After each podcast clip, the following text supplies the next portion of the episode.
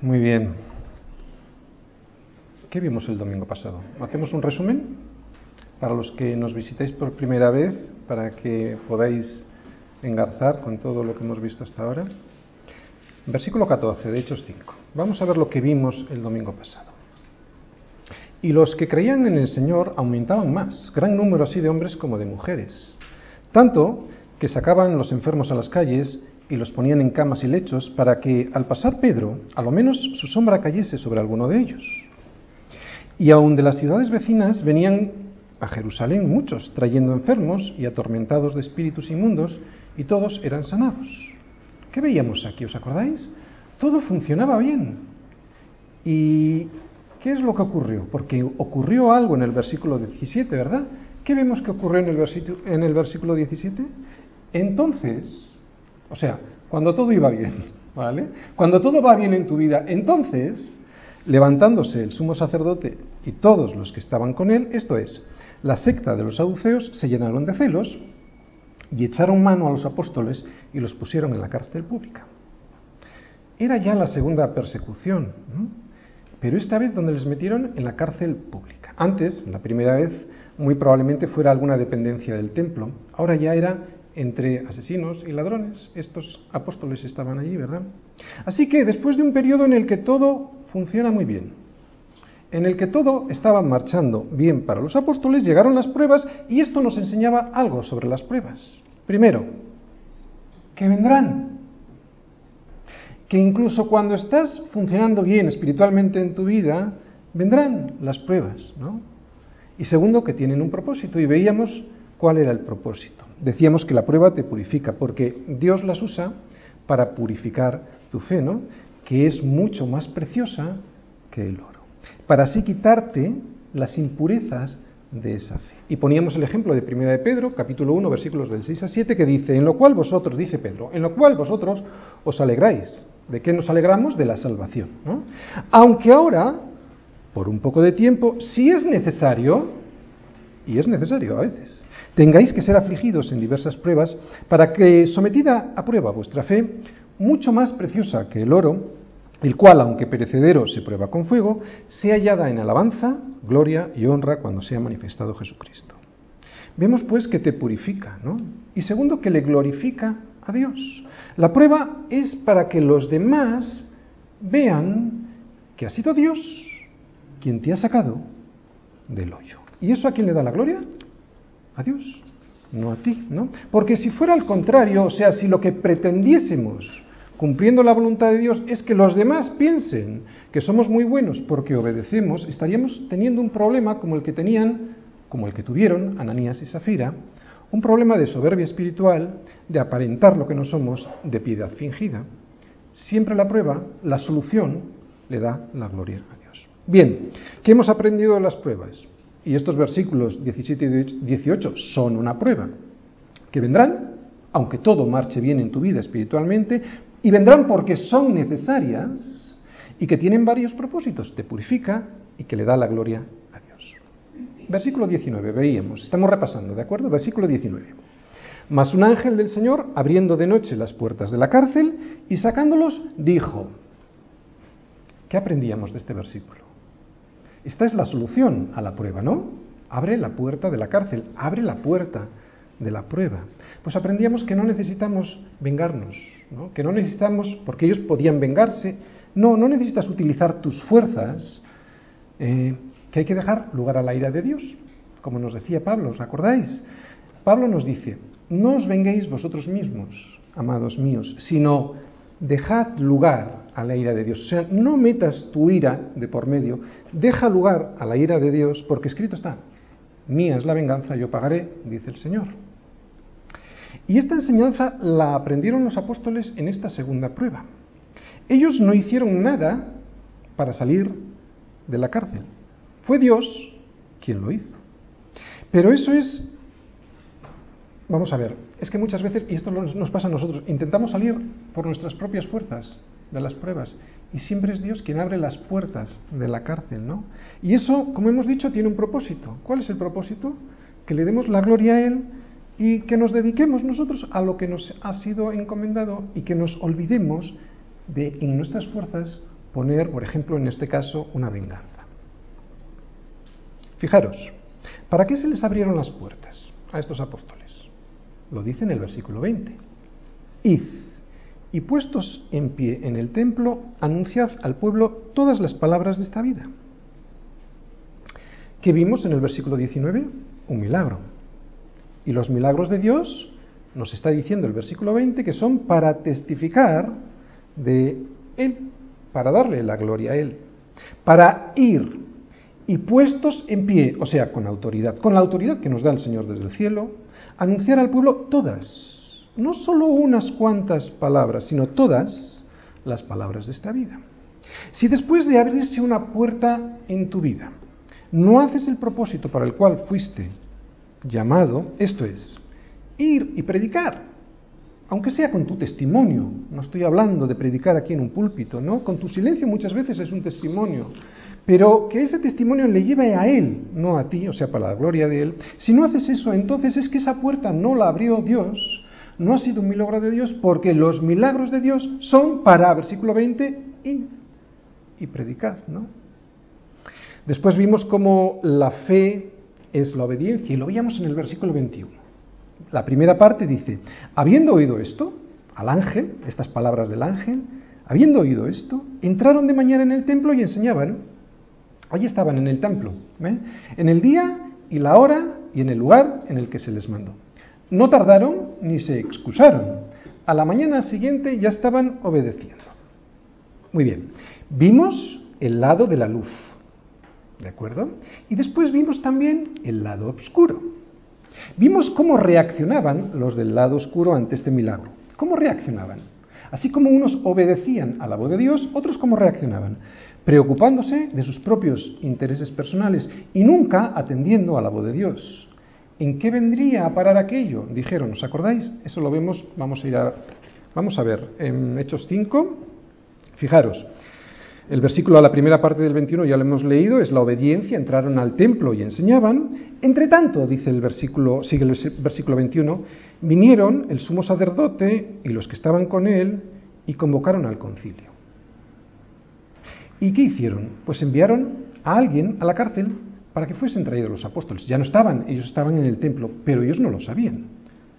Y no los hallaron dice el versículo 22. Y ya en el versículo 24 vemos, cuando oyeron estas palabras, o sea, cuando se enteraron de que no estaban allí, el sumo sacerdote y el jefe de la guardia del templo y los principales sacerdotes dudaban en qué vendría a parar aquello. ¿Te das cuenta? Estamos viendo los dos lados, el lado de la luz y el, el lado de la oscuridad. ¿En qué vendría a parar aquello? Significa yo, de mí, para mí. Y esto es lo que les pasaba a estos religiosos, ¿no? que querían conservar su poder político, su poder religioso y su poder económico. Pero los apóstoles no. Ellos obedecieron la voz de Dios y no se centraron en ellos mismos. Y nosotros sabemos que la fe es obediencia. ¿Y dónde lo descubrimos esto? ¿Recordáis? En el último versículo que vimos el domingo pasado. Era el versículo 25. Y ahí veíamos que la fe es visible, que todo el mundo puede ver la fe. Versículo 25. Pero viniendo uno les dio esta noticia, al Sanedrín, ¿de acuerdo? Uno de ellos vino al Sanedrín y les dio esta noticia. He aquí, los varones que pusisteis en la cárcel están en el templo y enseñando al pueblo. ¿Te das cuenta? El lado oscuro viendo la fe, sin discernirla, pero viéndola. La fe de los apóstoles se tradujo en obediencia, en obediencia al propósito que Dios tenía para sus vidas, no en, el, no en la obediencia a sus propios deseos, vamos a decir así, ¿no? ¿Qué, ¿Qué, deseos podrían tener estos apóstoles después de estar en la cárcel? Pues seguramente ir a descansar, ¿no? Sin embargo, el ángel les libró. Hubo un milagro. ¿Para qué era el milagro? Para ir, ¿no? Y poder hablar con autoridad, puestos en pie, dice, todas las palabras de esta vida. Y como decimos, eso se ve, todo el mundo lo ve, incluso los fariseos y los saduceos, o sea, este Sanedrín, lo estaban viendo y ahora lo estaban contando. Mira dónde están. Está la fe puesta en acción, que es obediencia, y lo ven. Estamos, o hemos visto, pues, dos lados, los dos lados de la espada, que es Cristo. ¿Recordáis? Cristo, yo no he venido a traer la paz del mundo, esta paz que, que concilia la luz con las tinieblas, no. He venido a traer espada. ¿Qué significa? Una espada que divide qué? La luz de las tinieblas. Luz es la obediencia. Estos apóstoles vemos que obedecieron, ¿no? Y rapidez en la obediencia, porque cuando te retrasas en obedecer ya no es obediencia. Y también vemos las tinieblas, ¿no? O sea, buscar mi propio interés, como veíamos en este Sanedrín, sin tener en cuenta a Dios. Bien, estoy terminando la introducción, o el repaso del domingo pasado. Siempre hemos dicho en esta iglesia que no hay una tercera vía, que la Escritura siempre nos enseña que el camino es ancho o angosto, que la puerta es ancha o estrecha, o que eres frío o caliente. Y lo que hoy vamos a ver es a un tibio. Aunque no lo parece, es un tibio. Alguien que según Apocalipsis 3, versículo 16, será vomitado de la boca de Jesús. Pero por cuanto eres tibio y no eres ni frío ni caliente, te vomitaré de mi boca. Y esto es lo mismo que decir que estás del lado de las tinieblas. Así que lo que hoy vamos a observar es esta tercera vía, para aprender lo que el mundo nos intentará vender una apariencia de piedad que es muy atractiva porque parece muy tolerante y muy humanista. Hoy vamos a ver Gamaliel, otra forma de incredulidad, Hechos 5 del 26 al 39, humanismo cristiano.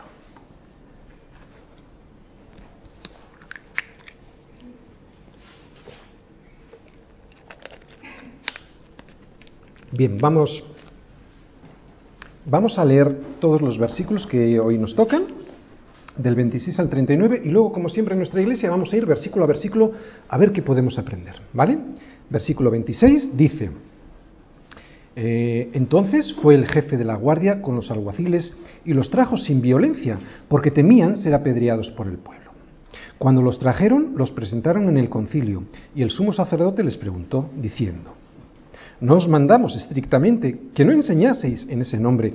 Y ahora habéis llenado a Jerusalén de vuestra doctrina y queréis echar sobre nosotros la sangre de ese hombre. Respondiendo Pedro y los apóstoles dijeron, es necesario obedecer a Dios antes que a los hombres. El Dios de nuestros padres levantó a Jesús a quien vosotros matasteis colgándole en un madero. A este Dios ha exaltado con su diestra por príncipe y salvador para dar a Israel arrepentimiento y perdón de pecados. Y nosotros somos testigos suyos de estas cosas. Y también el Espíritu Santo, el cual ha dado a Dios a los que le obedecen. Ellos, oyendo esto, se enfurecían y querían matarlos. Entonces, levantándose en el concilio un fariseo llamado Gamaliel, doctor de la ley, venerado de todo el pueblo, mandó que sacasen fuera por un momento a los apóstoles. Y luego dijo, varones israelitas, mirad por vosotros lo que vais a hacer respecto a estos hombres porque antes de estos días se levantó Teudas diciendo que era alguien, a este se unió un número como de cuatrocientos hombres, pero él fue muerto y todos los que le obedecían fueron dispersados y reducidos a nada. Después de este se levantó Judas el Galileo en los días del censo y llevó en pos de sí a mucho pueblo. Pereció también él y todos los que le obedecían fueron dispersados. Y ahora os digo, apartaos de estos hombres y dejadlos, porque si este consejo o esta obra es de los hombres, se desvanecerá. Mas si es de Dios, no la podréis destruir. No seáis tal vez hallado, hallados luchando contra Dios. Muy bien, vamos a empezar por el primer versículo. Versículo 26 dice así, entonces fue el jefe de la guardia con los alguaciles y los trajo sin violencia porque temían ser apedreados por el pueblo. Mirad, es un versículo interesante porque en este versículo volvemos a ver una palabra que hemos estudiado ya hace varias semanas y la palabra es temor. Pero aquí lo que vemos es el temor interpretado y sufrido por los del lado oscuro. Eh, ellos no temen a Dios, ellos lo que temen es a los hombres. ¿Os dais cuenta? Temían ser apedreados por el pueblo. El temor de Dios dijimos que es una señal, un camino por el que uno transita para llegar a Cristo, ¿no? Por eso la decisión de un cristiano está basada en él, aunque ha transitado por el temor, ha llegado a Cristo y la decisión de un cristiano, su base es siempre Cristo. Un cristiano, pues, no es una persona temerosa como vemos en estos apóstoles, sino todo lo contrario. Pero eh, estos del Sanedrín son diferentes.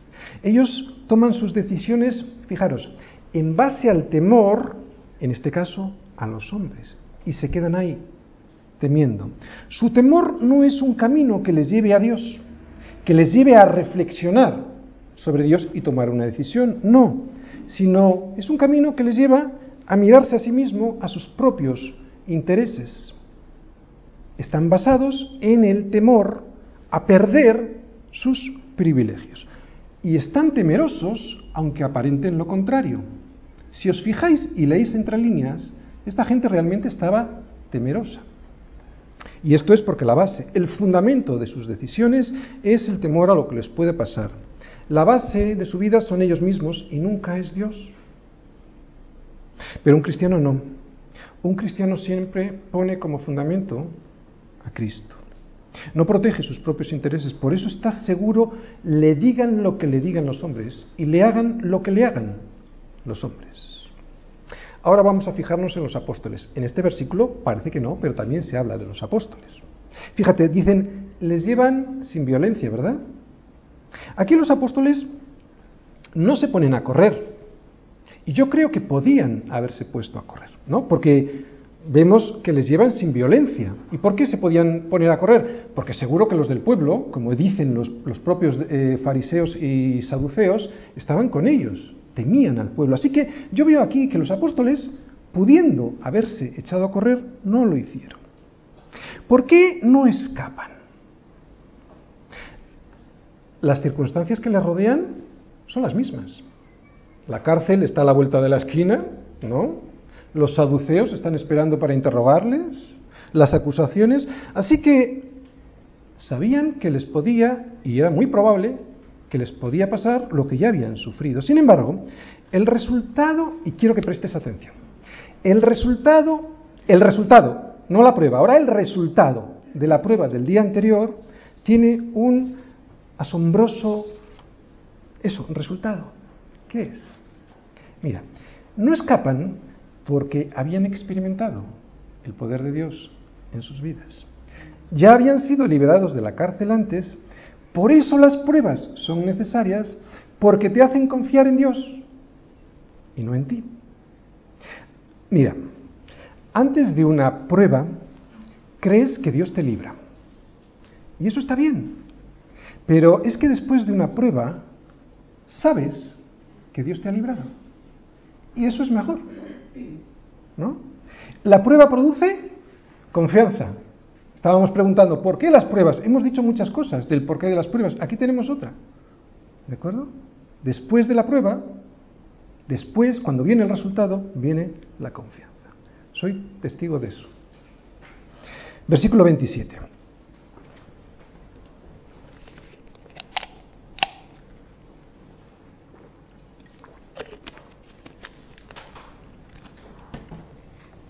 Leemos. Cuando los trajeron, los presentaron en el concilio, y el sumo sacerdote les preguntó, diciendo, ¿no os mandamos estrictamente que no enseñaseis en ese nombre? Y ahora, que, y ahora habéis llenado a Jerusalén de vuestra doctrina y queréis echar sobre nosotros la sangre de ese hombre. Bien. En su primera comparecencia, Pedro y Juan, ahora están todos los apóstoles, pero en aquel entonces, en la primera comparecencia eran solo Pedro y Juan, en el capítulo 4 viene, si recordáis, eh, estos eh, del Sanedrín les habían prohibido que hablar sobre Jesús. Y ahora vuelven a estar delante de los mismos personajes, delante del Sanedrín. Pero como decimos, no solo están Pedro y Juan, están todos los apóstoles. En ese nombre, dicen, ¿no? Estos judíos vuelven a rechazar pronunciar el nombre de Jesús, como ya lo hicieron antes en el capítulo 4 lo vimos. Incluso ahora le tratan despectivamente porque al sentirse acusados del derramamiento de la sangre, dicen de ese hombre, ¿no? Es un, trato despectivo del nombre de Jesús. Y yo lo que, lo que veo aquí es que los del lado oscuro siempre están a la defensiva, siempre cuando les presentas a Jesús. Esta gente, si te fijas, tiene una pinta de perdedor tremendo. Saben que los apóstoles han inundado Jerusalén con sus enseñanzas y a pesar de la prohibición de ellos y de sus amenazas, se ven incapaces de, desistir de seguir enseñando en el nombre de Jesús. Así que a estos saduceos y fariseos se les ve frustrados. ¿Sabes cuándo llega la frustración al enemigo? Cuando obedeces, vas y puesto en pie, o sea, con autoridad del cielo, predicas de todas las palabras de esta vida. Yo les veo frustrados. Yo les veo frustrados y a otros contentos.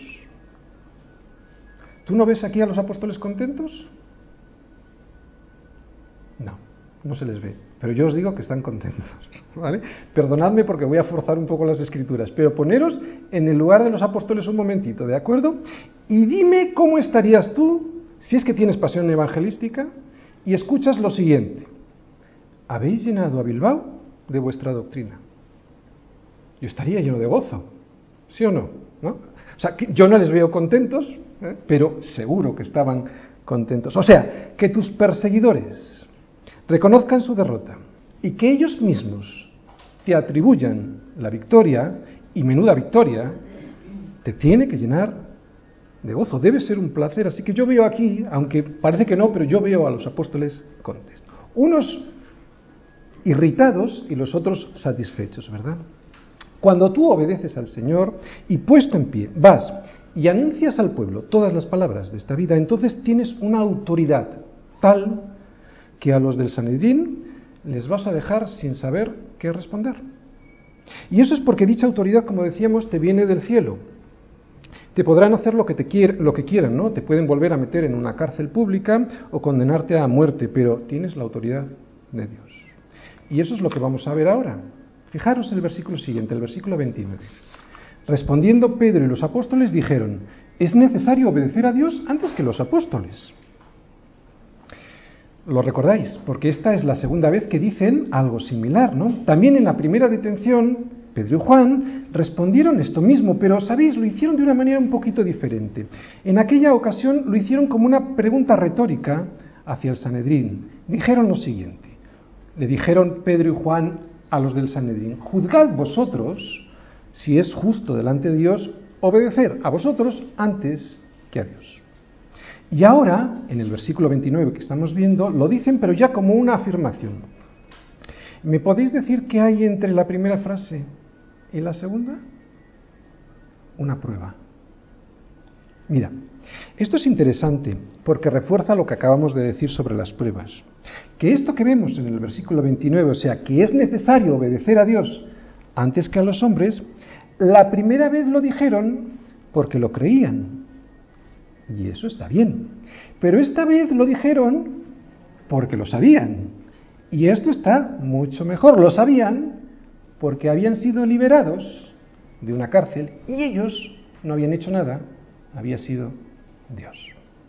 Así que aquí tenemos otra vez una enseñanza para nosotros, que las pruebas sirven para afirmar y para perfeccionar nuestra fe, como el oro, que necesita ser probado por fuego para quitarle sus impurezas, ¿te acuerdas? Una vez que lo fundes, salen al exterior y está frío ya el, lingote, por fuera están las, eh, impurezas y es entonces cuando las ves, porque antes estaban por dentro y tú no las veías, ahora mi fe veo que en la prueba veo que tenía alguna, alguna eh, impureza y al verla puedo quitarla.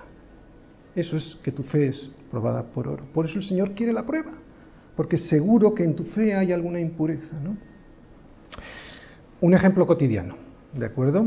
El domingo pasado nos preguntábamos por qué las pruebas son necesarias y decíamos que en la pregunta estaba la respuesta, porque son necesarias. Y hablábamos de que los estudiantes, eh, os, ponía el ejemplo de los exámenes de, Aitor, ¿no?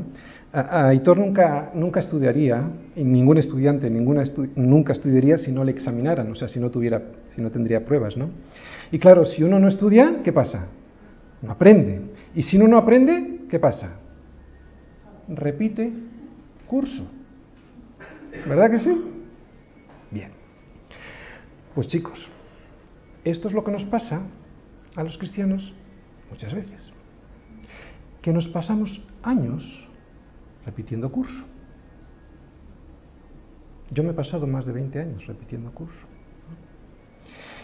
Y cuando llevamos así muchos años, ¿sabéis lo que nos pasa? Algunos cristianos terminan por echarle la culpa a Dios. Al igual que esos, al igual que esos malos estudiantes, ¿no? Que le echan la culpa al profesor de que ha suspendido. Así que esto vale para animarnos. ¿eh? Eh, cuando estemos pasando alguna prueba, recuerda lo que dijo aquel pastor en el púlpito, ¿no? que la prueba es necesaria, porque tiene un propósito.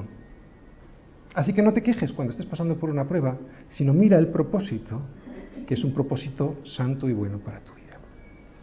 ¿Qué nos han mandado? Vemos en este versículo obedecer a Dios antes que a los hombres y hablar de Jesús. Y eso es lo que vamos a ver en los siguientes versículos. Fijaros, versículo 30. El Dios de nuestros padres levantó a Jesús, a quien vosotros matasteis, colgándole en un madero. A este Dios ha exaltado con su diestra por príncipe y salvador, para dar a Israel arrepentimiento y perdón de pecados.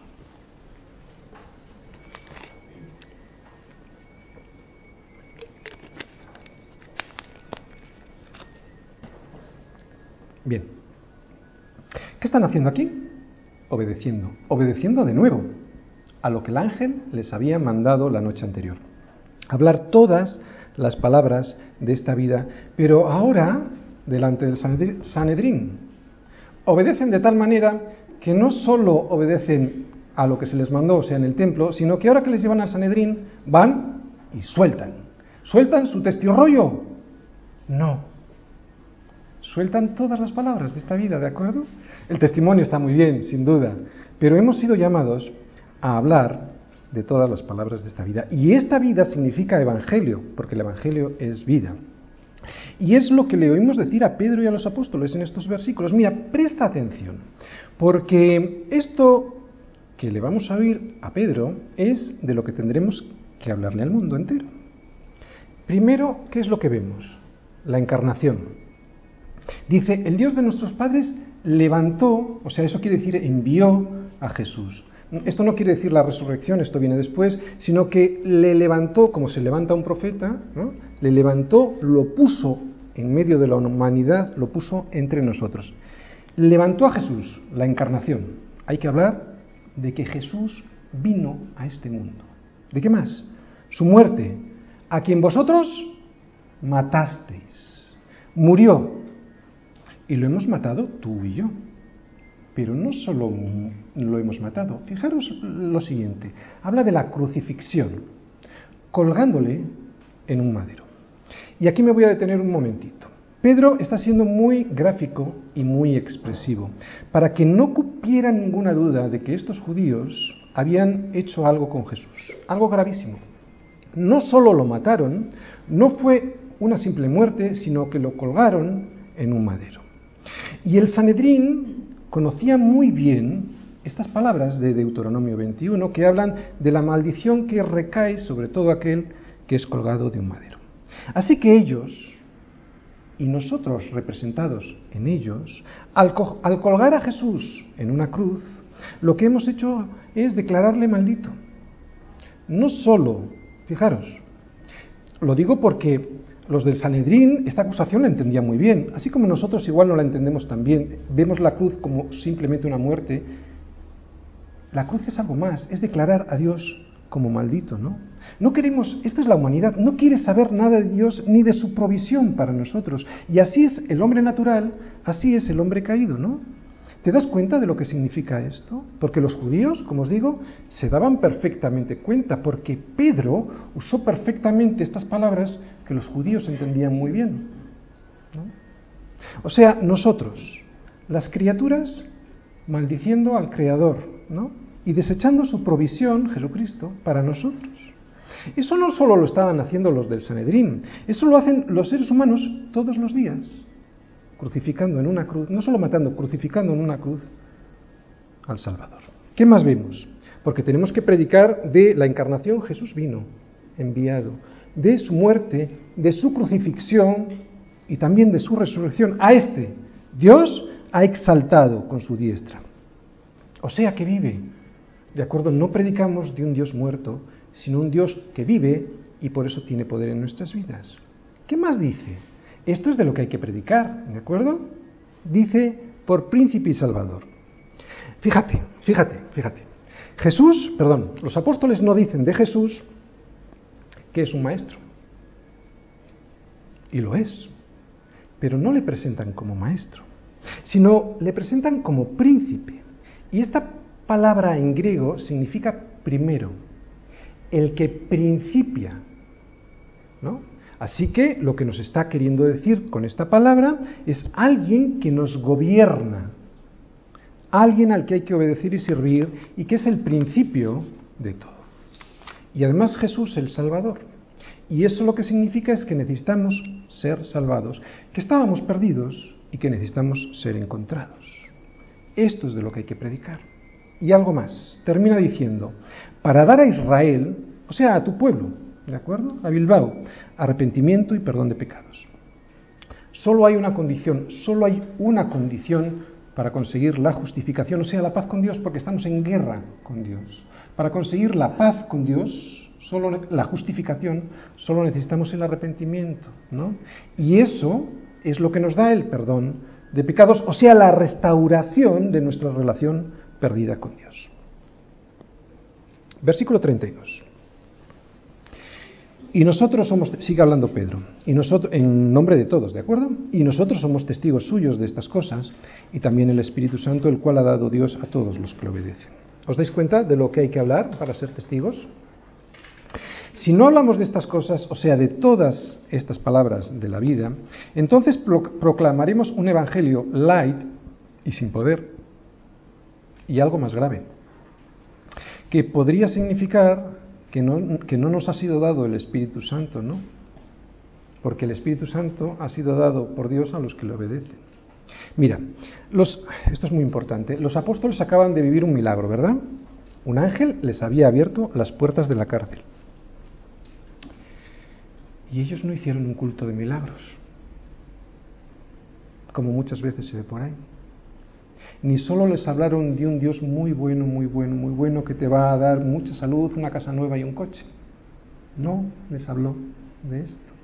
¿Les habló de qué? Volvemos a repetir, del Jesús que vivió entre nosotros, del que murió por nosotros y fue colgado de una cruz y que resucitó y por eso está vivo y tiene poder, ¿no? y que está a la diestra del Padre para perdón de nuestros pecados, ese es del Jesús que nos han mandado hablar. Versículo 33. Ellos, oyendo esto, se enfurecían y querían matarlos. Mira, Dios quiere prosperidad para su pueblo, sin duda, y Dios hace milagros. Pero si de lo que predicas es del Evangelio de la prosperidad o del de los milagros, ¿sabes qué te va a pasar? Que nunca te van a perseguir. Eso le gusta a la gente, por eso no se enfurecen. Ahora bien, si hablas de las palabras de esta vida, de todas las palabras de esta vida, entonces tendrás persecución, porque eso es lo que enfurece a la humanidad. ¿Por qué? Porque el ser humano considera humillante que le digan que está caído, que es un pecador, que está muerto, que es miserable y que está perdido. Por eso te van a perseguir. Por eso cuando seas testigo, o sea, cuando hables de este Jesús, de este Jesús que vemos en los versículos 30 y 31, entonces tendrás este otro versículo, el versículo 32, persecución, ¿de acuerdo? Puede que en nuestro país no te maten, pero algunos se enfurecerán y otros, ¿qué harán otros? Versículo 34. Entonces, levantándose en el concilio un fariseo llamado Gamaliel, doctor en la ley, venerado de todo el pueblo, mandó que sacasen fuese, fuera por un momento a los apóstoles. Gamaliel, un muy reconocido maestro de la ley, admirado y respetado por todos, mandó sacar a los apóstoles y empezó a aconsejar. Oye, Lucas escribió el libro de Hechos. ¿Cómo pudo saber Lucas lo que se dijo allí dentro si sacaron a los apóstoles? Bueno, no lo sabemos. Pudo haber sido Nicodemo, recordáis que era uno de ellos, si es que no le hubieran expulsado del Sanedrín por simpatizar con Jesús, o podría haber sido Pablo mismo. ¿eh? Recordáis, en Hechos 22, Pablo dice que él fue discípulo de Gamaliel. O sea, que es muy plausible que Pablo le contara, o mejor dicho, Gamaliel le contara esto a Pablo, ¿no? Antes de su conversión. Es muy, muy probable que hubiesen matado a los apóstoles si no hubiese sido eh, por la intervención de Gamaliel. Así que, mandándolos sacar del consejo, empezó a hablar. ¿Qué dijo? Vamos a leerlo. versículo 35.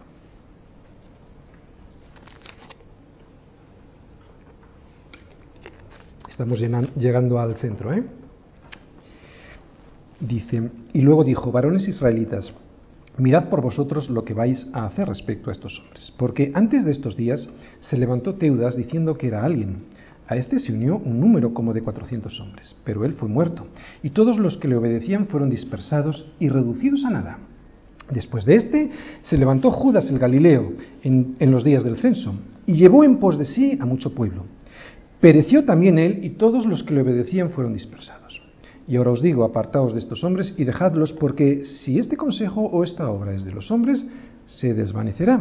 Mas si es de Dios, no la podréis destruir, no seáis tal vez hallados luchando contra Dios.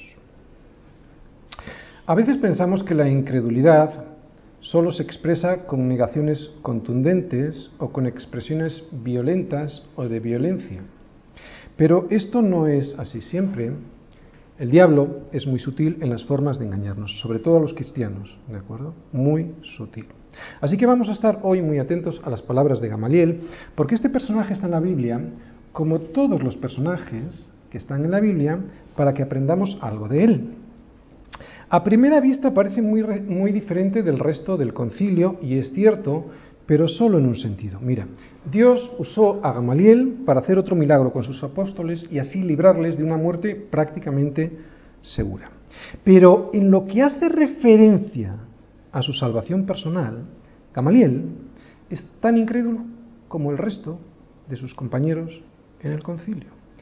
Más sutil, más humano, pero igual de incrédulo.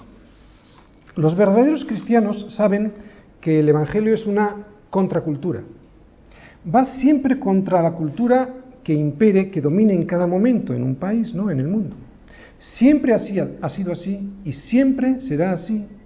Es una contracultura. Y todas las culturas siempre opondrán su mensaje cultural contra el de Cristo. Porque el mensaje de Cristo es locura a los hombres, así que no te frustres. Vivimos en una contracultura. Y ahora, en la nuestra, en la actual, hay un elemento, hay muchos que, se introducen en la iglesia, ¿de acuerdo? Y que nos dejamos permear por estos, estas influencias culturales. Pero quería hablar de una que impulsa, que empuja con fuerza, incluso dentro de las iglesias cristianas, y que nos hace sentir incómodos cuando exponemos el Evangelio tal y como se nos ha mandado que lo hagamos. ¿no? ¿Cuál es este elemento? La tolerancia. Si expones a Cristo de la manera en el que él mismo se expuso a todos los hombres, serás un intolerante. Pero lo que pasa es que en este tiempo no se entiende bien, esta palabra se confunde con fanatismo. El fanatismo es la imposición de tus, de tus ideas incluso por la fuerza y con violencia, ¿no? Pero no tiene que ver con la tolerancia. ¿Qué dijo Jesús de sí mismo? El que no esté conmigo, contra mí está, ¿no? El que conmigo no recoge, desparrama. ¡Wow! Es que estamos acostumbrados a estas palabras, ¿verdad? Pero son fuertes. Eh, muchas cosas más dijo, ¿no? Si somos honestos y las medimos según los parámetros de este siglo, las palabras, si, lo vuelvo a repetir para que quede bien claro, claro, si medimos las palabras de Jesús con los parámetros de este siglo, sus palabras son de una intolerancia supina. ¿Decimos algunas? Yo soy el pan de vida. Yo soy la luz del mundo. Yo soy la puerta. ¿no? Yo soy el camino, la verdad y la vida. Nadie viene al Padre si no es por mí. ¿Y cómo es nuestra época? Pues es una época en la cual si planteas estas verdades absolutas sin relativizar tu posición, eres un intolerante. ¿no? Por eso este personaje, Gamaliel, cae también. Gamaliel es un tipo muy atractivo para un religioso cristiano. Por eso vamos a analizarle, ¿de acuerdo? Vamos a ver los aspectos buenos de Gamaliel que los tiene. Empezamos. Es un gran hombre, es un hombre culto y respetado. Y eso está bien. Gamaliel también tiene un espíritu sereno. Nada que ver con sus compañeros del concilio que estallaban en rabia y en ira, ¿no? A él no le gustaba la violencia y esto está bien. Era un hombre que creía en la justicia, ¿no? Sabía que no había elementos de derecho para condenar, a estos apóstoles y defendía esa justicia y eso está bien. Y da la sensación de que Gamaliel, Gamaliel tenía temor de Dios, ¿no? Por lo menos no despreciaba a la primera la posibilidad de que Dios estuviese detrás de los apóstoles. Si mucha gente fuese así, este mundo sería mucho mejor. Pero tenemos que recordar una cosa, que no estamos hablando en la iglesia de, la, de nuestra situación en el mundo, estamos hablando de nuestra situación delante de Dios, ¿no? Algo que afectará, sin duda ninguna, a nuestra situación en el mundo y nos hará tener características como veíamos en las eh, bienaventuranzas, ¿no? El carácter de Dios. Pero de lo que estamos hablando aquí no es de nuestra posición en el mundo, sino de nuestra posición delante de Dios y cómo nos va a afectar eso en la eternidad. Otra cosa muy buena de Gamaliel es que era analítico, analizaba muy bien la historia. Y eso siempre es bueno. ¿Por qué? Porque de la historia podemos sacar muy buenas enseñanzas para no repetir los errores del pasado. Fijaros, si atendemos a las palabras que él dijo, a sus argumentos históricos que puso para dejar en paz a los apóstoles, vemos que tiene razón en algo. Vamos a ver el versículo 36, la primera parte. Dice, porque antes de estos días se levantó Teudas diciendo que era alguien. Teudas diciendo que era alguien. ¿A cuántas personas no vemos hoy en las iglesias diciendo algo parecido? Yo soy el apóstol, yo soy el ungido, ¿no? Cuando escuches decir algo así en una iglesia, esa iglesia no es de Cristo. Ni Pablo se consideraba a sí mismo algo. Bueno, sí, recuerdo, se consideraba el primero en algo. ¿Os acordáis de qué? El primero de los pecadores. Versículo 37, la primera parte. Después de este se levantó Judas el Galileo en los días del censo y llevó en pos de sí a mucho pueblo. Judas el Galileo llevó en pos de sí. No es en pos de mí la labor que ha de llevar a cabo el pastor, sino en pos de Cristo. Mi labor consiste en llevarte a los pastos frescos para que cada día conozcas más a Cristo y así te parezcas más a Él, no a mí, Dios te libre. Así que, sin desdeñar las cosas buenas que estamos viendo de Gamaliel, vamos a exponer lo peligroso de su actitud para aprender algo. Aspectos malos de Gamaliel. Solo he detectado uno, pero es fundamental. El verdadero y más importante problema de Gamaliel era que no tenía discernimiento espiritual. Puso un argumento histórico, pero lo interpretó espiritualmente mal. Gamaliel estaba equivocado porque no necesariamente una, una, cantidad alta de seguidores implica que Dios esté detrás. Jesús mismo nos dijo que muchos son los llamados, pero pocos los escogidos. Además, Gamaliel se contradecía, porque en estos dos ejemplos históricos que él puso, el resultado fue nulo. Pero, sin embargo, ahora ellos mismos estaban diciendo, el Sanedrín estaba diciendo, que estos apóstoles habían inundado a Jerusalén. Y debía ser cierto, debía haber por lo menos unos 15.000 personas, ¿recordáis? 5.000 varones, implica unas 15.000 personas. Además, confundió los motivos de Teudas y de Judas con los motivos de los apóstoles. Mirad, tanto Teudas como Judas, por eso digo que lo que le falta es discernimiento espiritual. Tanto Teudas como Judas tenían motivos políticos, sus intenciones eran revolucionarias y de rebelión política. Sin embargo, los apóstoles lo que pretendían era otra cosa. Tenían una motivación espiritual, sí pretendían una revolución, pero en el corazón. Y es aquí donde falló Gamaliel. Los vio como agentes políticos y no, como, y no discernió su aspecto espiritual, ¿no? que sus motivos eran espirituales.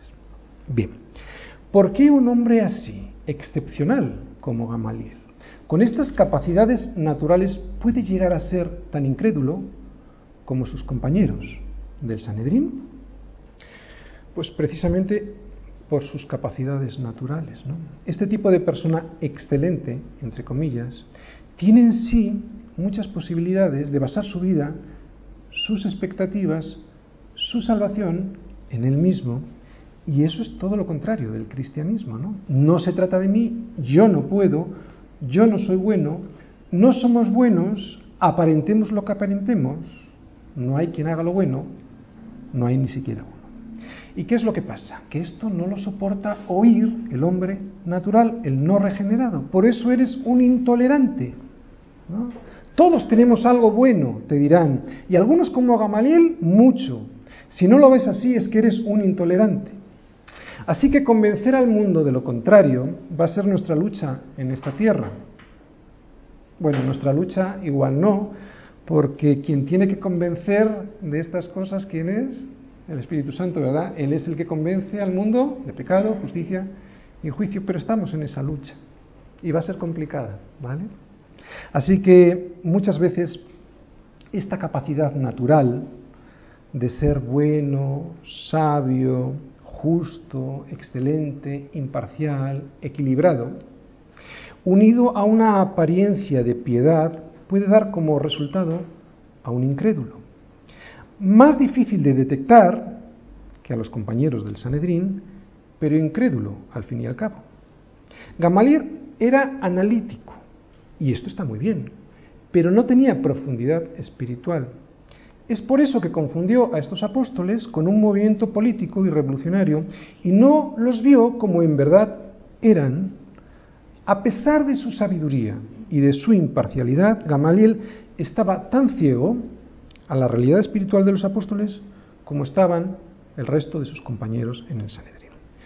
Fijaros, su verdadero problema, ¿sabéis cuál era? Que todo lo que estaba ocurriendo delante de él, o sea, lo que les estaban explicando los apóstoles, no le afectaba en lo personal. Lo veía desde, desde lejos, objetivamente, pero no sentía ningún reto en su corazón. Y esto es lo que le pasa a la mayoría de la gente, que ven a Jesús, cuando lo ven, lo ven analíticamente como Gamaliel, y no como algo que les confronte en lo personal. Gamaliel solucionó su problema. Gamaliel tenía un problema delante, eran los apóstoles. Estaban diciéndoles la verdad. Gamaliel tenía un problema delante. ¿Y cómo solucionó Gamaliel este problema? Pues lo solucionó con su cabeza, no le bajó al corazón. Por eso muchos cristianos ven a Jesús como un buen maestro, porque esto se acepta con la cabeza, ¿no? Las enseñanzas se aceptan con la cabeza, pero no le ven como su Señor y como su Salvador, porque eso se acepta en el corazón. Lo primero que hacen todas las palabras de esta vida no es enseñar, que también enseñan, Vuelvo a repetirlo, lo primero que hacen estas palabras de esta vida, lo primero que hacen no es enseñar, es confrontar. Y eso no le gusta a la gente porque significa que estás perdido, significa que necesitas ser salvado. Un hombre o una mujer que entra en contacto con todas las palabras de esta vida que nos explican los apóstoles, sin experimentar ni culpa ni inquietud, es alguien que después de escuchar estas palabras sigue sin sentir su propia necesidad. Es alguien que está tan ciego, espiritualmente hablando, como lo estaba Gamaliel. Puede que no sienta celos, ni rabia, ni ira, puede que demuestre equidad y rectitud, pero está tan ciego como sus compañeros rabiosos del Sanedrín. Resumiendo lo que, ya voy a terminar, resumiendo lo que podemos aprender de Gamaliel. Primero, que la capacidad, los estudios, la sabiduría humana, la cultura, todo eso no tienen ninguna relación con el ámbito espiritual. Cuando llegas a ser cristiano, lo primero que has de saber es lo siguiente, que todo lo que habías traído hasta ese momento no te vale de nada. Para Dios no hay ninguna diferencia entre el doctor en medicina y el frutero. Solo hay una cosa que importa. Y vemos que a Gamaliel le falta. Es el Espíritu Santo. O sea, el que te da la capacidad de discernir espiritualmente. Y sabes, eso no es natural, no naces con ello. Eso es un Pentecostés que llega a tu vida. Nadie nace con eso. Dice Pablo, pero el hombre natural, no el hombre natural, el que no ha sido regenerado, el que no ha llegado a Cristo, no percibe las cosas que son del Espíritu, porque para él son locura, y no las puede entender porque se han de discernir espiritualmente. Ya puedes tener toda la capacidad de un Gamaliel y una posición religiosa como la de él, y esto es peligrosísimo también, la posición religiosa, que si no tienes el Espíritu Santo, no tendrás el discernimiento necesario para entender nada de lo que Dios te está diciendo en su palabra. Y esto es un milagro. ¿Quieres milagros? Que de repente entiendes la escritura cuando no la entendías. Y son las mismas palabras. Bien. Segunda cosa que aprendemos de Gamaliel. La manera en cómo rechaces el Evangelio tampoco tendrá mucha importancia para Dios. Lo único importante para Dios es el rechazo. La manera en que lo hagas es intrascendente. Ya lo puedes rechazar como los violentos miembros del Sanedrín o con elegancia, como lo hizo Gamaliel, que el efecto seguirá siendo el mismo. Y tercera cosa que aprendemos de este personaje. Tampoco una aceptación parcial del Evangelio tiene ningún valor para Dios. Gamaliel da una sensación como de intuir algo en los apóstoles, ¿no? Por eso recomienda tener precaución. Pero fijaros, eso que le debiera llevar a investigar qué es lo que estaba ocurriendo con estos corazones, con estos apóstoles, le hubiera llevado a pensar, a tener una relación personal con Cristo, ¿no? Si hubiera estado dispuesto a entender. Cristo nos dice que es o todo o nada. Que una aceptación parcial es un rechazo total y esto no le gusta a la gente, escucharlo.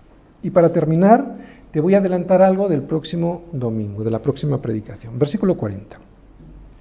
Y convinieron con él, y llamando a los apóstoles, después de azotarlos, les intimaron para que no hablasen en el nombre de Jesús y los pusieron en libertad. Y ellos salieron de la presencia del concilio gozosos de haber sido tenidos por dignos de padecer afrenta por causa del nombre. ¿Quieres una mayor prueba de que la, de que la Biblia es el libro inspirado por Dios? ¿Quién, pretendiendo que te unas a una religión, hubiera escrito esto? Nadie. ¿No? Solo te hubiesen contado historias de poder y de éxito, nunca de persecución, de intimación y azotes. Pero es que el Evangelio es otra cosa, es poder de Dios y no de los hombres. Por eso estos apóstoles y discípulos hacían lo siguiente, versículo 42, a pesar de los azotes, todos los días en el templo y por las casas, no cesaban de enseñar y predicar a Jesucristo.